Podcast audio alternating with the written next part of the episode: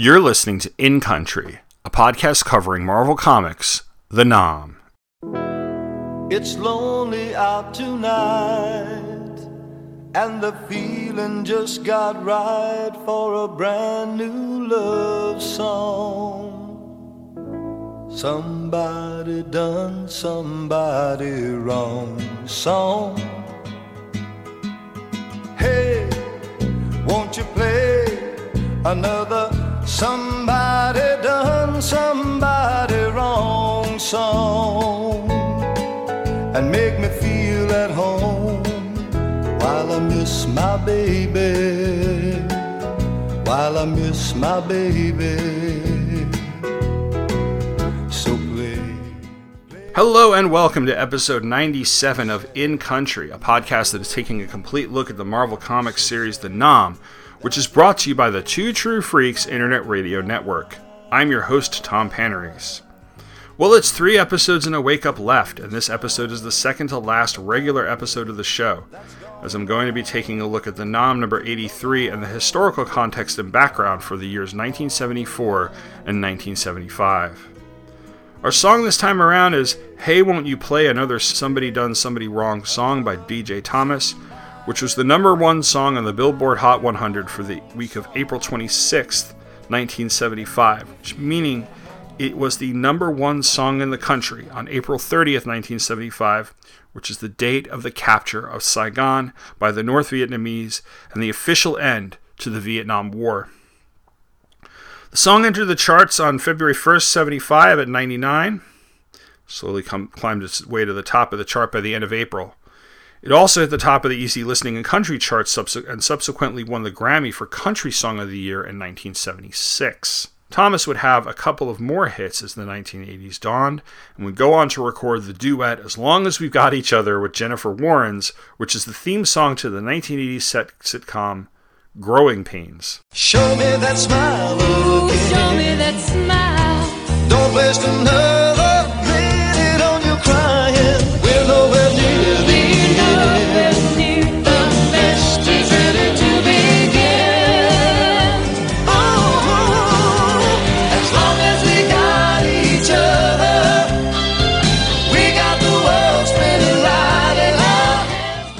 Incidentally, this song, Hey Won't You Play, holds the distinction of being the longest titled song in words to ever hit number one on the Billboard Hot one hundred, and had the honor of being covered by The Muppets on a nineteen seventy-six episode of The Muppet Show, and by Alvin and the Chipmunks on the country album Urban Chipmunk.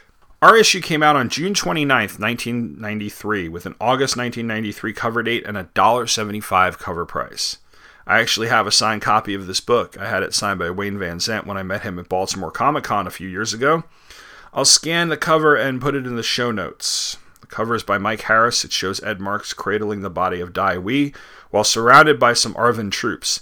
In the surprint of the cover is the yellow and red of the South Vietnamese flag. The cover copy reads, Death Rides on the Highway of Terror. There are two stories in this issue, the first of which is our main story, and the second which is the finale of the stateside backup.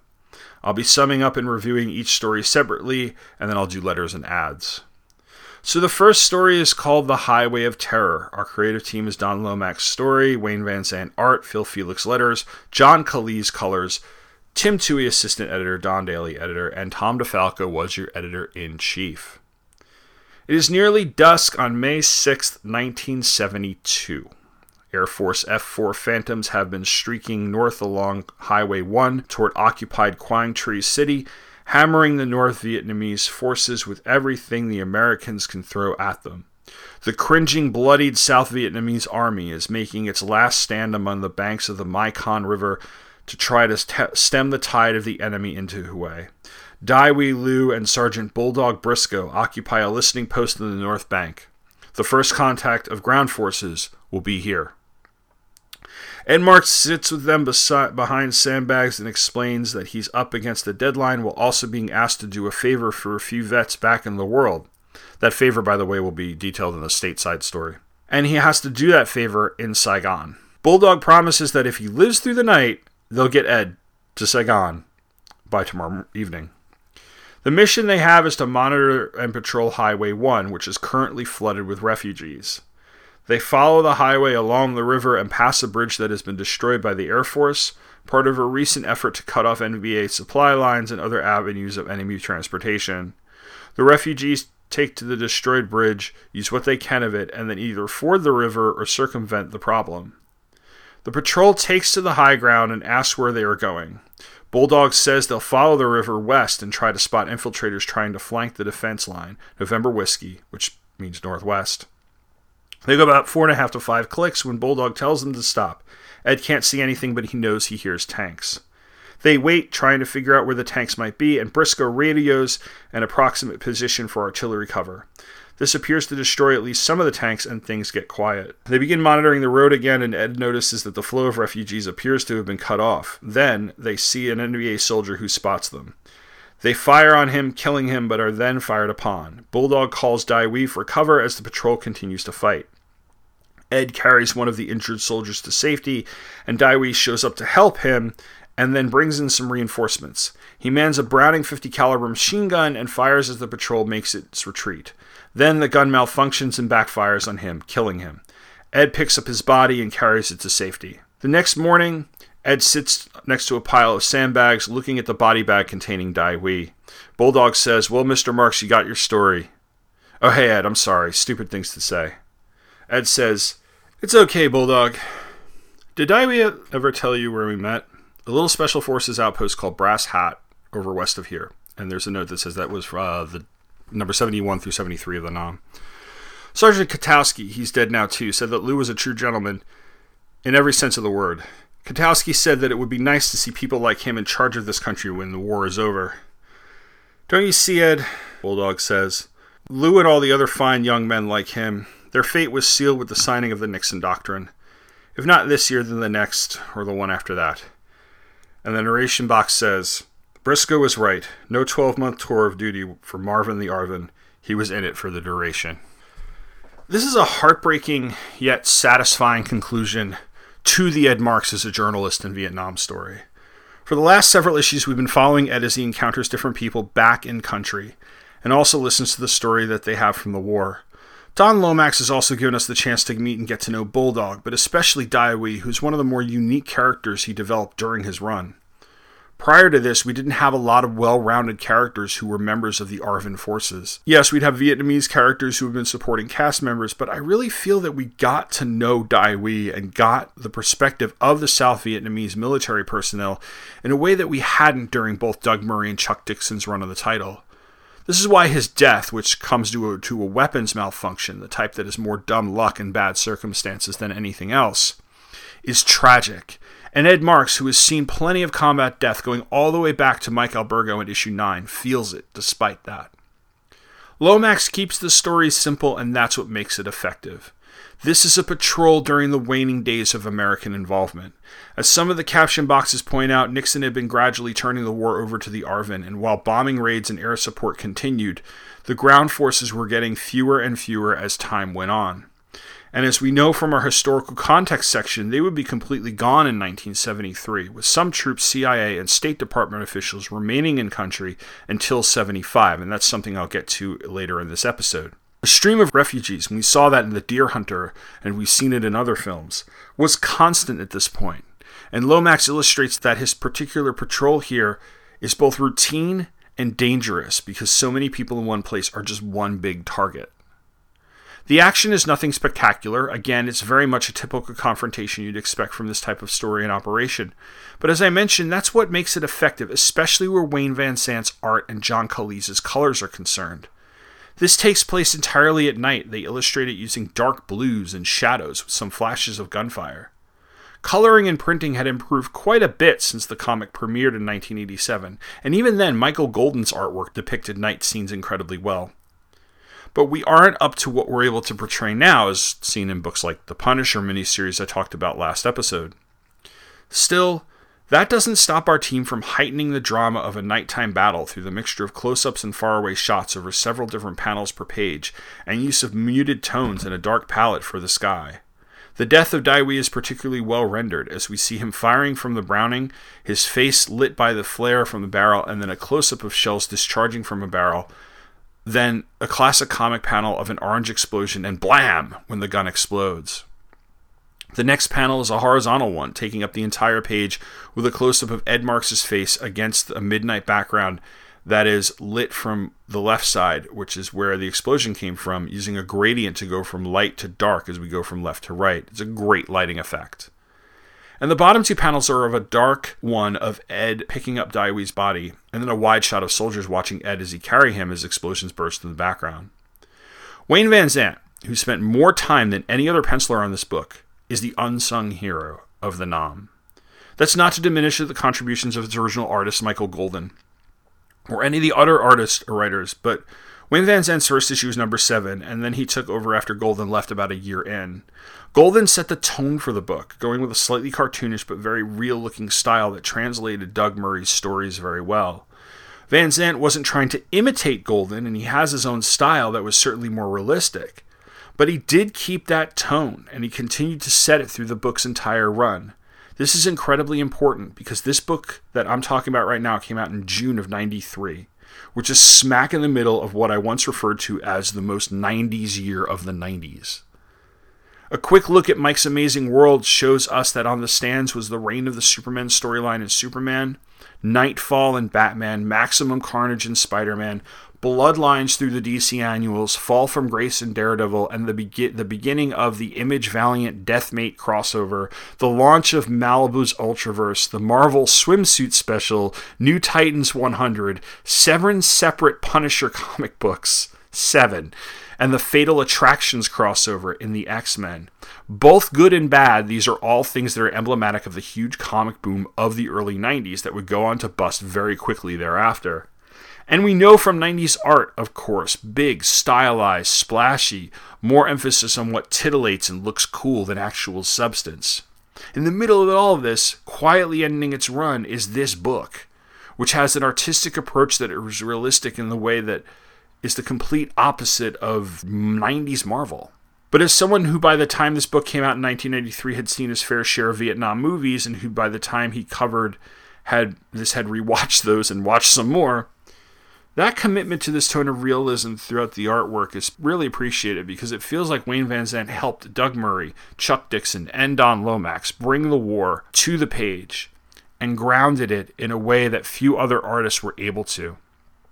I'll give my full elegy for the book in the final episode of the show when I cover the final issue, but I at least felt the need to say something here because this is Wayne Vansant's last issue of The 'Nam, and I think that his artwork got stronger and stronger as it went.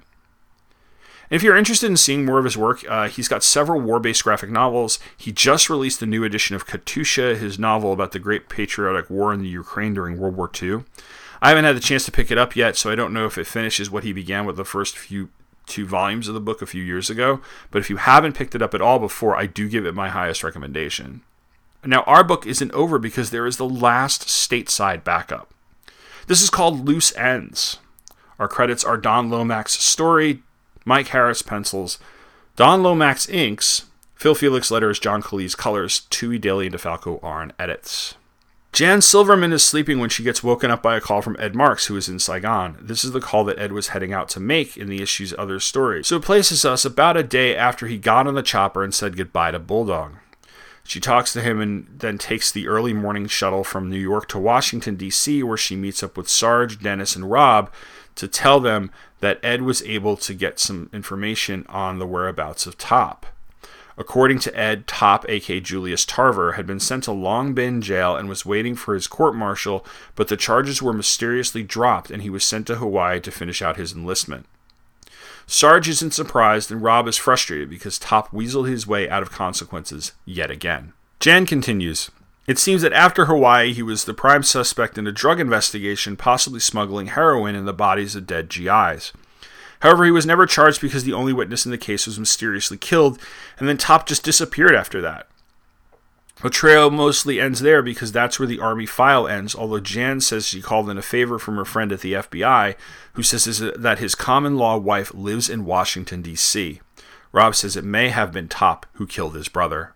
They stake out the house over the course of the next several days. They don't see him, but they do see her, and they do see her with bruises on her face, suggested that someone has beaten her. Sarge says that no judge would give him a warrant to investigate the domestic charge, and the murder of Eugene, Rob's brother, was considered a random drive-by, so the case has officially been closed. They decide to set up a buy, using Dennis as the buyer, because even though Top knows who Rob and Sarge are, he's never met Dennis. Sarge says it's risky, but he allows it as long as they bring him in legally. Dennis approaches the house and gets inside. He meets Top's wife, tells Top that Dennis is clean, not wearing a wire or armed, to which Top responds by threatening to beat her.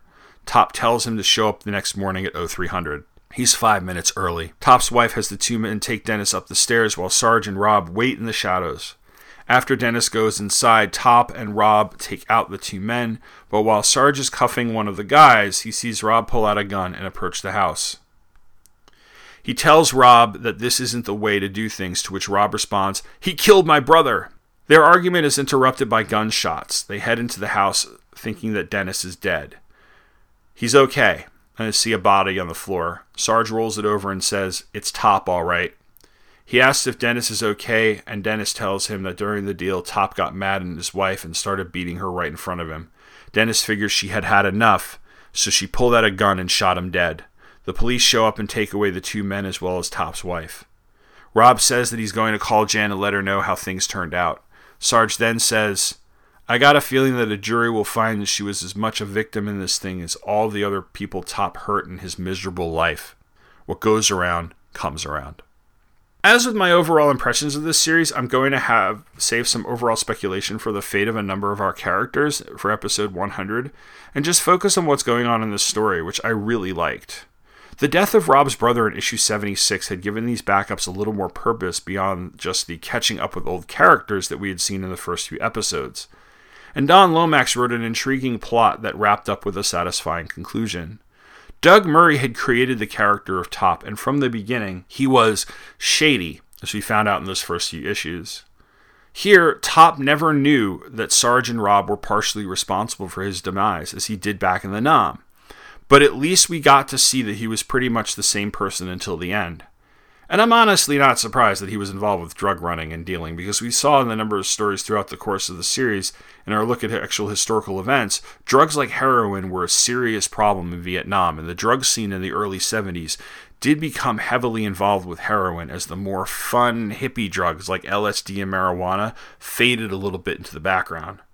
Granted, pot was pretty much around through the decade of the seventies, and cocaine would rise as a party drug, especially as you get into the disco era.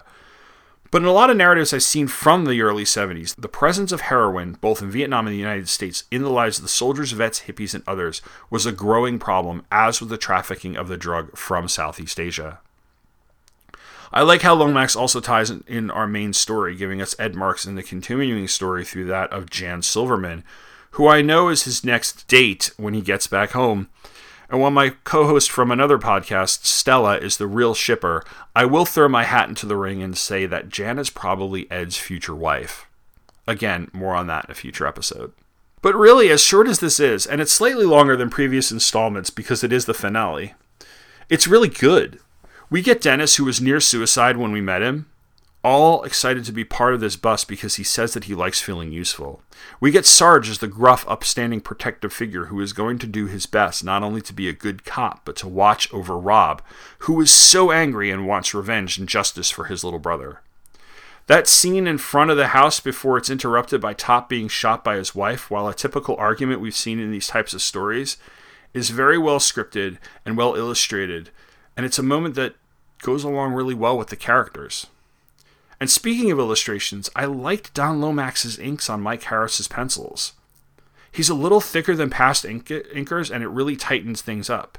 There's still a cartoonish style to things here, but since this is the early seventies and we're dealing with the more cartoonish fashions of the time, it works. Plus, it's been more or less consistent throughout the stateside stories. Overall, this is a great last issue from our regular creative teams when it comes to both the main story and the backup. In a few episodes, I'll have a total recap and opinion, but right now I'm going to cover letters and ads for issue eighty-three. So, incoming this month, Jim Eaton of Katona, New York, writes in to say he's never written in before. He's twenty-three years old. He's been reading from issue ten. He's always found the Nam fascinating. Uh, he couldn't believe it when he saw Don Lomax joining because he was a re- reader of the Vietnam War Journal. He loves the stories. Uh, he's sad that they're, he's going to miss the comic and, and stuff, and they say thank you for the kind words. Kevin Hayes of Coral Springs, Florida says, "What is going on? And what do you mean that issue four is it? How can you stop the comic so abruptly? What went wrong? In issue seventy-five, I wrote in, was printed. I asked if issue one hundred was the end, and you guys called me crazy, which I was happy to hear. And even in issue seventy-nine, you told somebody that in issue eighty-seven, you were writing about a V C Army regular. He's outraged that the comic's ending like this. He talks about the things they've done or haven't done. He's like, you have to take us and lead us in new directions. You haven't done anything about decisive battles of the war, like Hamburger Hill. There are more places and stories to go, or just tell true stories of individual grunts. You could follow a new guy through the tour. Who cares? Just go back to sixty-five and skip around. Kevin Hayes here has been reading since issue number one. It's never fallen short of perfect. He looked forward to every month. He says, I'm sure there are readers who've been devastated uh, by the crushing blow in the in memoriam in issue eighty. But he says, thank you for reading what I hope is, isn't my last letter to you, and for the wonderful stories the guys in the Nam have written. I really don't think you guys know how special you really are, and if this is it, as heartbreaking as it is, it was a real experience, and I really learned a lot. You've completed your mission to inform the public about what Vietnam was to the civilians and the grunts. No one ever can ever top you guys. Remember that. And Kev, uh, Tim Toohey, Tim Toohey says, Kevin, you had some great ideas for story directions. Like I said in this response to the first letter, write in. It's important to read what you readers are thinking about. Hank Liao of Irvine, California is also shocked that the Nam's going to end. He says he's been following it through the real time. Uh, he's been sorry, he's been following it through day one. He loved the real time stuff. He's always thought of the Nam as a ninety-four issue maxi series that would present a meaningful picture of the war from beginning to end. Although the one month per issue premise was not held consistently throughout the past seven years, the contents have always been true to the goal of the comic. It's a comic book I can give my children knowing they will learn something from it. I can't say the same about many comics today. Yeah. He was surprised by the announcement of the cancellation. He always expected a com- proper conclusion to the development of this universe, not just the end of the war, but stories of the P O W and Vietnam's veterans' experiences in the States after the war. With just four issues left, I doubt that I will see the ending I've been expecting. I hate to say that I've been feel cheated for the last seven years, but I guess that's how it is. I sincerely hope that the top brass at Marvel will now allow the Nam to finish this series the way it was intended to, and I'm sure many other fans will truly appreciate it.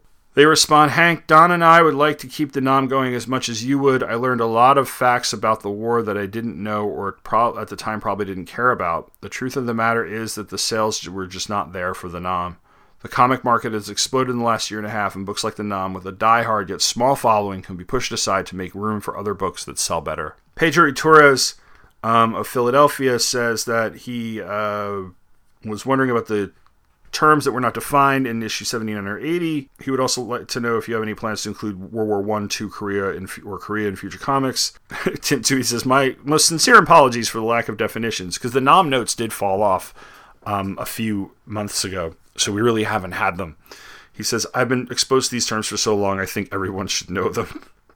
I guess, but maybe this was a first issue. I don't know. Who knows? Anyway, we leave with Sam Weiss from New York, New York, who says, your comic rules. The art and realism are compelling and brilliant. As an avid reader and scholar of the Vietnam War, I find that your magazine is tremendous. I loved how you put the Vietnam vocabulary in issue one of the first Incoming. One suggestion I have for you is to base a story on the movie Platoon. It would definitely get me to buy. I commend your effort and vision. Um, I'm glad that you understand the seriousness of the war and have the courage to put it on paper. Semper Fi. And then finally, we close out with, well, Sam, thank you for, for obvious reasons. An adaptation is not possible now, but had the Nam continued publication, we were intending to do an Apocalypse Now type story. So those are the letters. Here are the ads. The inside front cover is an ad for the Robert Townsend movie, Meteor Man, a movie that I have never seen. Um, maybe we'll rent. Uh, we flip. There's an Upper Deck baseball card ad.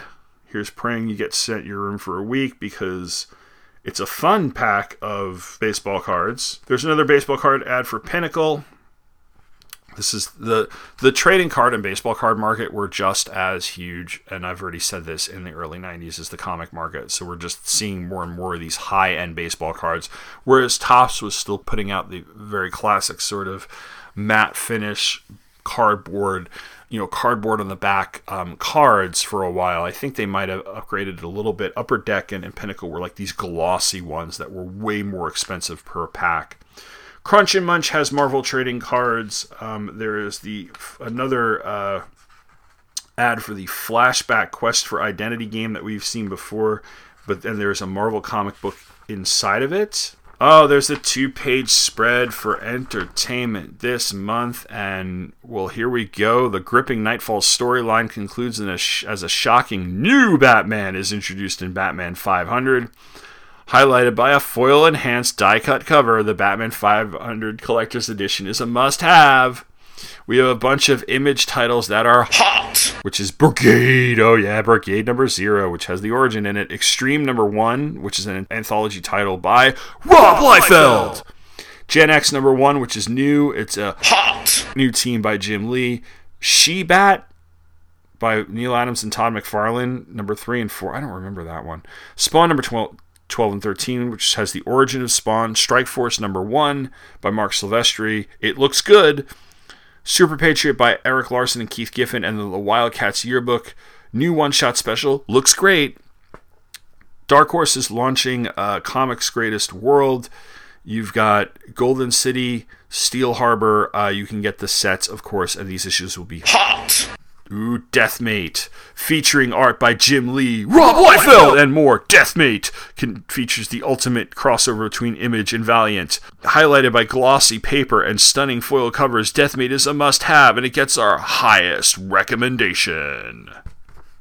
The Ultraverse is starting up. This is just everything. This is where the glut happens.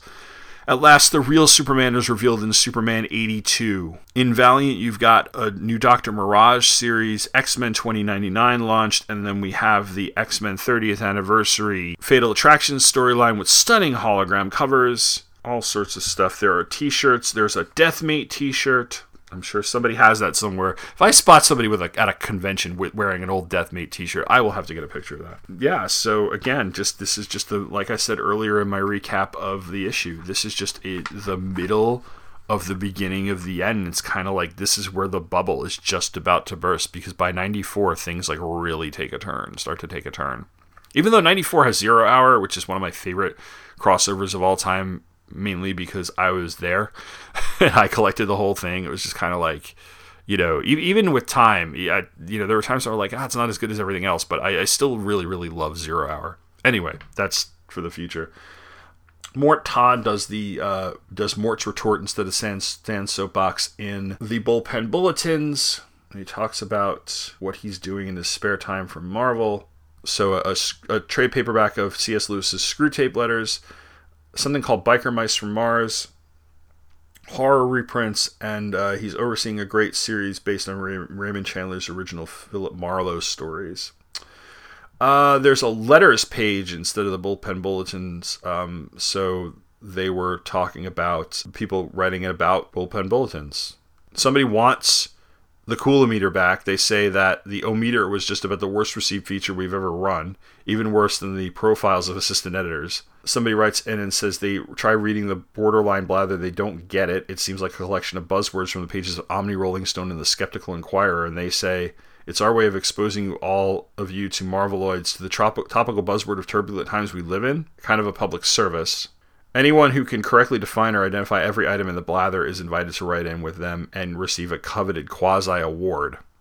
I will tell you what the terms are this month. I'm not going to define them. We have Shoulder Surfing, Index of Happiness, Stud Muffin, Money Puker, Sea Change, Blue Sheets, Trickle Down Awareness, Irritability, Criterion, Word Parroters, Being Granola, Biochemical Event, Designer Counterfeiters, Structured Liquid, Paperless Office, Video Wallpaper, Technical Republics, Packet Switching, Anti-Choice Protesters, Good Buzz, Eponymous Awards, Mood Poisoning, Cochlear Transplants, Informational Transparency, Bicycle Monarchy. And moving on, we have Game Gear video game ads for WrestleMania Steel Cage Challenge, Spider-Man Return of the Sinister Six, and T two. The subscription ad looks like Alan Davis art. It might not be, but it shows Nightcrawler, Megan, and Kitty Pryde from Excalibur at the beach, and Nightcrawler has bamfed from the grill to where Megan and Kitty Pryde are sitting with drinks to give them hot dogs. Up top, uh, Lockjaw is chilling out, listening to Walkman, and drinking from a coconut. We have the same Zit Fighters from Outer Space with Stridex ad where you can get an X-Men comic book, and on the back, you need to prepare yourself. In September of ninety-three, one of the greatest video games ever released comes home, and that is...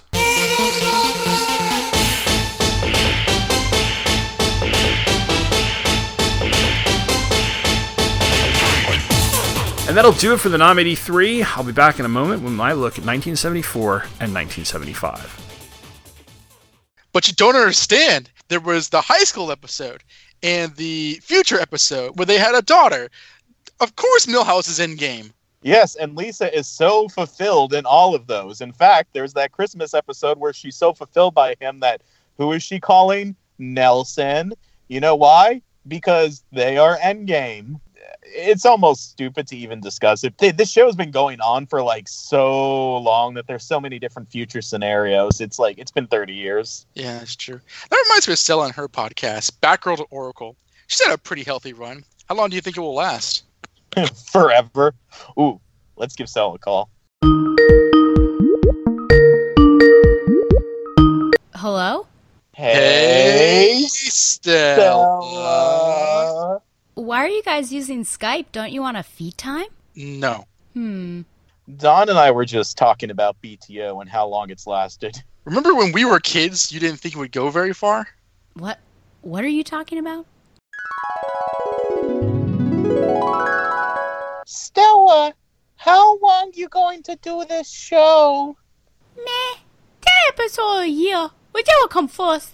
Ha! You won't make it that long. You're a girl! Yeah! And girls have cooties. Gee, you guys really were supportive back then. We made up for it. By doing what? Mansplaining? And cast-splaining. Ugh.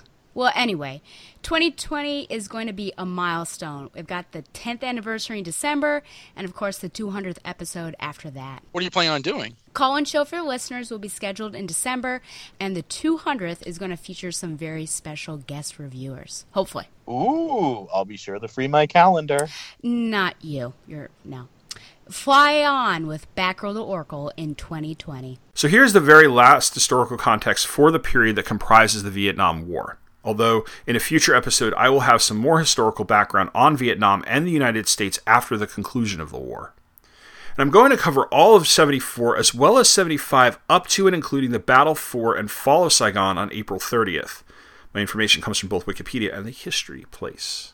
So let's look at seventy-four. Now, it's important to note, as I did a few episodes ago, that as we get further into the nineteen seventies, Middle Eastern countries, especially those who control oil production, get an increasing spotlight when it comes to the United States foreign policy. Toward the end of nineteen seventy-three, OPEC had begun an oil embargo against the United States, Europe, and Japan, which lasted until March eighteenth of nineteen seventy-four. This was known as the nineteen seventy-three oil crisis, during which the price of a barrel of oil jumped from three dollars to twelve dollars, causing serious economic stress. This would happen again in nineteen seventy-nine, and these two crises, along with other economic issues, would become iconic symbols of the economic problems that the United States had throughout the mid to late seventies. I personally was not alive in nineteen seventy-three and was all of two years old in nineteen seventy-nine, but I have seen file footage of long gas lines and stories of stations running out of gas, which would be reflected in the astronomical rise of gas prices in the mid two thousands. On May ninth of nineteen seventy-four, Congress begins impeachment proceedings against President Richard Nixon, stemming from the Watergate scandal. On August ninth, Nixon resigns. As a result of Watergate, Gerald Ford is sworn in as the thirty-eighth United States President, becoming the sixth president coping with Vietnam. In September of seventy-four, the United States appropriates only seven hundred million dollars for South Vietnam. It leaves the South Vietnamese army underfunded and results in a decline of military readiness and morale. On September sixth, President Ford announces a clemency program for draft evaders and military deserters. That program runs through March thirty-first, nineteen seventy-five, and requires fugitives to take an oath of allegiance and also to perform up to two years of community service. Out of an estimated one hundred twenty-four thousand men eligible, about twenty-two thousand five hundred take advantage of the offer. In October, the Politburo of North Vietnam decides to launch an invasion of South Vietnam in nineteen seventy-five. On November seventeenth, nineteen seventy-four, William Calley is freed after serving three and a half years under house arrest following his conviction for the murder of twenty-two civilians in My Lai. On December thirteenth, North Vietnam violates the Paris Peace Treaty and tests President Ford's resolve by attacking Phuc Long Province in South Vietnam. President Ford responds with diplomatic protest, but no military force in compliance with the congressional ban on all U S military activity in Southeast Asia. And on December eighteenth, nineteen seventy-four, North Vietnam's leaders meet in Hanoi to form a plan for final victory. So now I'm going to cover January to April thirtieth of nineteen seventy-five, and April thirtieth is the end of the war. On January first of nineteen seventy-five, the Khmer Rouge began the campaign that would put it in control of Cambodia, cutting off the supply lines to Phnom Penh. January seventh, the South Vietnamese province of Phuoc Binh became the first to be captured by Viet Cong invaders, who led an assault with tanks and three infantry divisions. Out of fifty-four hundred South Vietnamese army defenders, only eight hundred fifty survived, and twenty Vietnam Air Force planes were shot down. Local officials were summarily executed. U S. Secretary of State Henry Kissinger would later write, Phuoc Binh was the test case for the North Vietnamese government to decide to whether to proceed with trying to conquer South Vietnam, and if the United States reacted, there was still a chance for Hanoi to withdraw from the brink. On January eighth, after South Vietnam's Phuoc Long province had been conquered without any intervention by the United States, the Politburo of North Vietnam's Communist Party approved Campaign two seventy-five to liberate the rest of South Vietnam, starting with a full-scale attack on the Central Highlands. Party First Secretary Lee Duan ordered strikes on Buon Mat Thot, I apologize for, for butchering these, these place names, Tui Hoa, Queen Nan Hue, and Da Nang. By now, the Soviet-supplied North Vietnamese army was the fifth largest in the world. It anticipates a two-year struggle for victory, but in reality, South Vietnam's forces will collapse in only fifty-five days. On January fourteenth, testifying before Congress, Secretary of Defense James Schlesinger notes that the United States is not living up to its earlier presence to South Vietnam's President Thieu of severe retaliatory action in the event of North Vietnam violating the Paris Peace Treaty. On January sixteenth, the United States District Court jury awards twelve million dollars to twelve hundred anti-war demonstrators who had been illegally arrested on May fifth, nineteen seventy-one, while they listened to a speech by Congressman Ronald Dellums of California at the U S. Capitol. The amount was ordered payable by the District of Columbia government following the suit by the A C L U. Many of the group had been detained at makeshift compounds, including R F K Stadium. The A C L U had located nine hundred of the named plaintiffs. On January twenty-first, during a press conference, President Ford states that the United States is unwilling to re-enter the war. On February fifth, N V A military leader General Van Tien Dung secretly crosses into South Vietnam to take command of the final offensive. That offensive begins on March tenth. twenty-five thousand N V A attack Ban My Thot in the Central Highlands. Troops of the Army of North Vietnam begin an early morning attack in the city in South Vietnam um, with the three sixteenth, tenth, and three twentieth Divisions, easily overrunning an Arvin regiment of defenders who were outnumbered by five and a half to one. By ten thirty the next morning, Campaign two seventy-five was over and had effectively placed half of South Vietnam behind enemy lines. Because of Ban My Thot's strategic location at the intersection of South Vietnam's two main highways, the defeat created a domino effect that would lead to the disintegration and conquest of South Vietnam as Arvin troops abandoned the highlands and fled south. The city would also would fall with four thousand of the South Vietnamese soldiers defending it having surrendered or deserted. On March twelfth, the seventh and last draft lottery for conscription of eighteen-year-old American men into military service was held. Men born on December eighth, nineteen fifty-six would have been drafted first in the event of a national emergency, followed by those born on June ninth and March twenty-second, while a February twelfth birthday was drawn three hundred sixty-sixth and last. By nineteen seventy-five, the U S. Armed Services were recruiting volunteers only. On March thirteenth, President Thieu decides to abandon the Highlands regions and two northern provinces to the N V A. This results in a mass exodus of civilians and soldiers, clogging roads and bringing general chaos. The N V A then shell the disorganized retreat, which becomes known as the Convoy of Tears. The evacuation is made in hopes of consolidating a defense of the remaining provinces around Saigon and possibly regrouping for a counterattack. The strategy might have had a chance of success had it been made sooner, an observer noted later, but the plan to retake certain strategic points and commence an orderly withdrawal from the Central Highlands was made too late. South Vietnam's defense would collapse so rapidly that the entire nation would be in North Vietnamese control within six weeks. Meanwhile, in Cambodia, Khmer Rouge guerrillas fighting to take over Cambodia destroyed a twenty-ton ammunition dump at, at Phnom Penh. Nobody was hurt, but the shrapnel rendered two commercial aircraft inoperable. On March fifteenth, President Tu ordered his army to abandon defense of the nature of Hue and to retreat southward to defend Saigon. This led to more than two hundred fifty thousand civilian refugees fleeing southward over the next six weeks. On March eighteenth, realizing that the Arvin is nearing collapse, N V A leaders meet and decide to accelerate their offensive to achieve total victory before the first of May. On March nineteenth, Quang Tri City falls to the N V A, also after initially hoping to maintain control of the area around Hue, the second largest city in South Vietnam, of course. President Tu orders the area to be completely evacuated, and this sends even more refugees towards Saigon.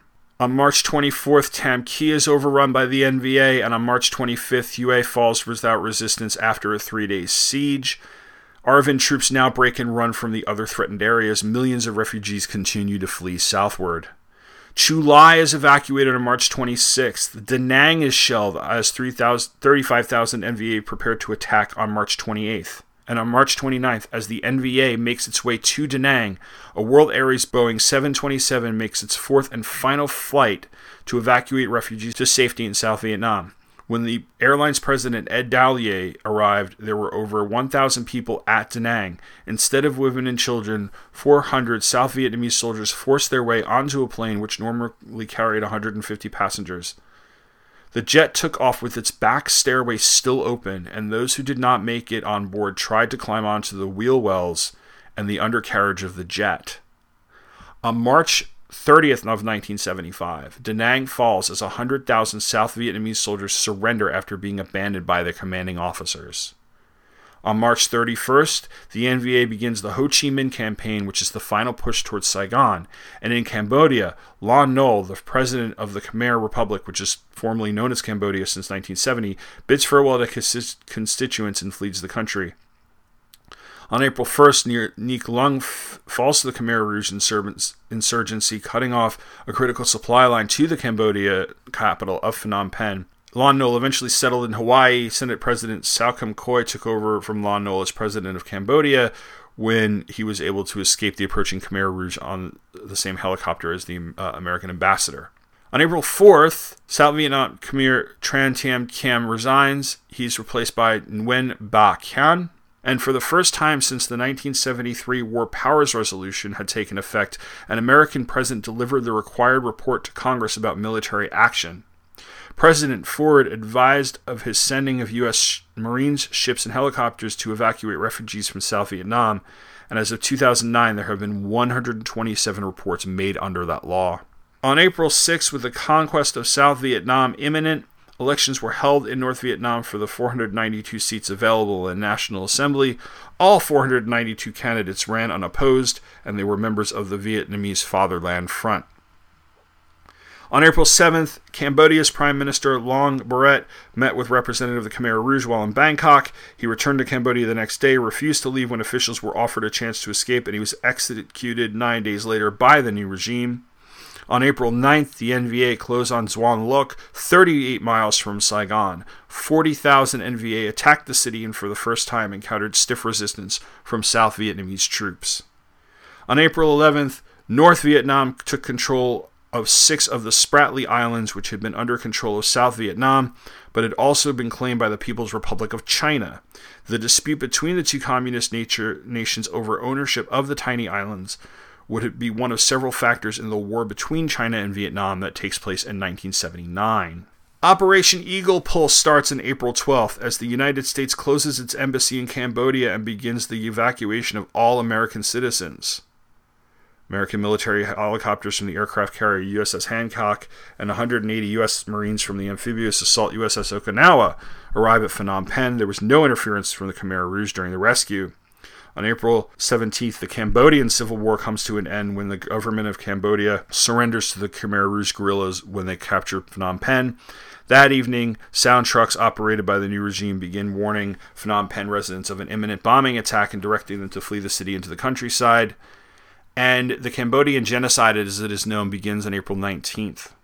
Two days later, after the fall of Phnom Penh, the Khmer Rouge regime announced that all for- former government employees, including soldiers, military officers, and policemen, would be required to register with new local authorities. Those who complied with the order were told that they would be sent for re-education at a camp at Battambang on April twenty-eighth. On April twenty-seventh, nineteen seventy-five, U S Ambassador Graham Martin meets with President Thieu and pressures him to resign given the gravity of the situation and the unlikelihood that Thieu would ever negotiate with the communists. He resigns on April twenty-first during a ninety-minute rambling T V speech to the president, to the people of South Vietnam. Thieu reads the letter sent by Richard Nixon in nineteen seventy-two, pledging severe retaliatory action if South Vietnam was threatened. Thieu condemns the Paris Peace Accords, Henry Kissinger, and the United States. He says the United States has not respected its promises. It is inhumane, it is untrustworthy, it is irresponsible. He is then ushered into exile in Taiwan, aided by the C I A. Thieu, who was succeeded by Vice President Tran Van Huang, eventually moves to London, and he would pass away in Newton, Massachusetts on September twenty-ninth, two thousand one. Around that time, the C B U fifty-five, which at the time was described as the most powerful non-nuclear weapon in the U S arsenal, was used in combat for the first and only time. A Republic of Vietnam Air Force C one thirty dropped the fuel bomb, which consumed all oxygen within a radius of seventy meters, killing two hundred fifty North Vietnamese troops near Xuan Loc, capital of Binh Thuy Province. Despite a stiff resistance by the South, the province would fall the next day, ending a two-week battle with South Vietnam's eighteenth Army Division, which conflict- inflicted over five thousand N V A casualties and delayed the Ho Chi Minh campaign for two weeks. On April twenty-third, one hundred thousand N V A soldiers advance on Saigon, which is now overflowing with refugees. On the same day, President Ford gives a speech at Tulane University stating that today, America can regain the sense of pride that existed before Vietnam, but it cannot be achieved by refighting a war that is finished as far as America is concerned. Earlier in the day, the United States Senate had voted seventy-five to seventeen to approve two hundred fifty million dollars in humanitarian aid and use of U S troops to evacuate South Vietnam, but declined to take up Ford's request for any further military aid. That same day, Pol Pot, who was the rarely seen Khmer Rouge commander-in-chief and new leader of Cambodia, arrives at Phnom Penh to begin his revolutionary plans to build democratic Kampuchea. On April twenty-seventh, Saigon is encircled. thirty thousand South Vietnamese soldiers are inside the city but are leaderless. N V A fire rockets into downtown civilian areas as the city erupts into chaos and widespread looting. The next day, neutralist General Dong Van Binh Minh becomes the new president of South Vietnam and appeals for a ceasefire. That is ignored. April twenty-ninth and April thirtieth are the dates of the fall of Saigon, which the Vietnamese government officially calls the day of liberating the South for national reunification. North Vietnamese and Viet Cong troops rolled into the city to the cheers of some Saigonese, but not to all. One South Vietnamese army colonel committed suicide with his pistol in a downtown square. The Viet Cong headquarters was set up in the former presidential palace, and the former president, Dong Van Minh, is in custody. The American embassy was sacked, burned, and looted. On April twenty-ninth, the N V A shell Tan Son Nut Air Base in Saigon. They killed two U S Marines at the compound gate.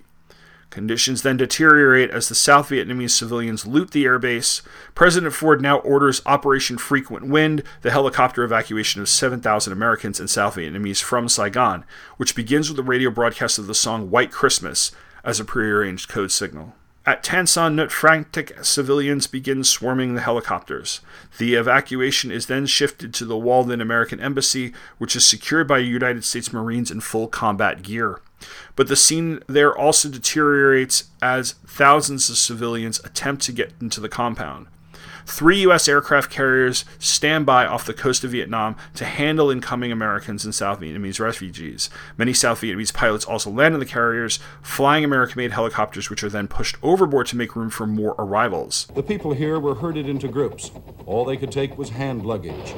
Fifty at a time, they took off for the carriers, waiting in the South China Sea. Film footage of the two hundred fifty thousand dollars choppers being tossed into the sea becomes an enduring image of the war's end. At eleven oh eight uh, Saigon time, the order to carry out Operation Frequent Wind was received. It commenced the evacuation of all Americans from the South Vietnam, as well as those nationals who might face retaliation. American helicopters eventually evacuated one thousand three hundred seventy-three Americans, five thousand five hundred ninety-five South Vietnamese, and eight hundred fifteen foreign nationals in a span of eighteen hours.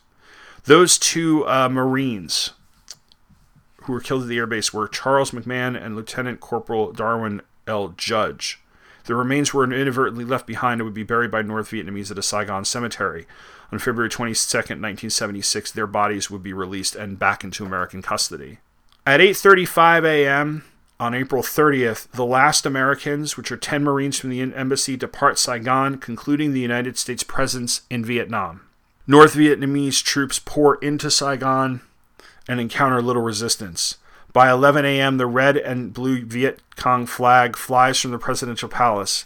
President Min broadcasts the message of unconditional surrender, and the war is over. A North Vietnamese tank broke the gate at the president's palace in Saigon. A communist soldier ran the revolution's flag across the empty lawn. The shooting on this day the communists won was not in a battle, but a celebration. Saigon had already surrendered. The fall of Saigon took place, effectively ending the Vietnam War as a victory for the communists at ten twenty-four a.m. local time, when South Vietnamese President Duong Van Minh announced the surrender of the nation to the North Vietnamese invaders. I believe firmly in reconciliation among Vietnamese to avoid unnecessary shedding of the blood of the Vietnamese, said Minh. For this reason, I ask the soldiers of the Republic of Vietnam to cease hostilities and calm and to stay where they are. Shortly after President Minh called for a ceasefire, a North Vietnamese tank knocked down the Independence Palace gate. The Viet Cong flag is raised at around twelve fifteen p.m. In Can Tho, where the South Vietnamese forces are intact and situate, uh, dedicate repulsed incoming Viet, so- Viet Cong soldiers, there are reportedly a number of Arvin soldiers and officers who want to stay on duty and potentially continue to battle at the urban areas after this surrender is announced.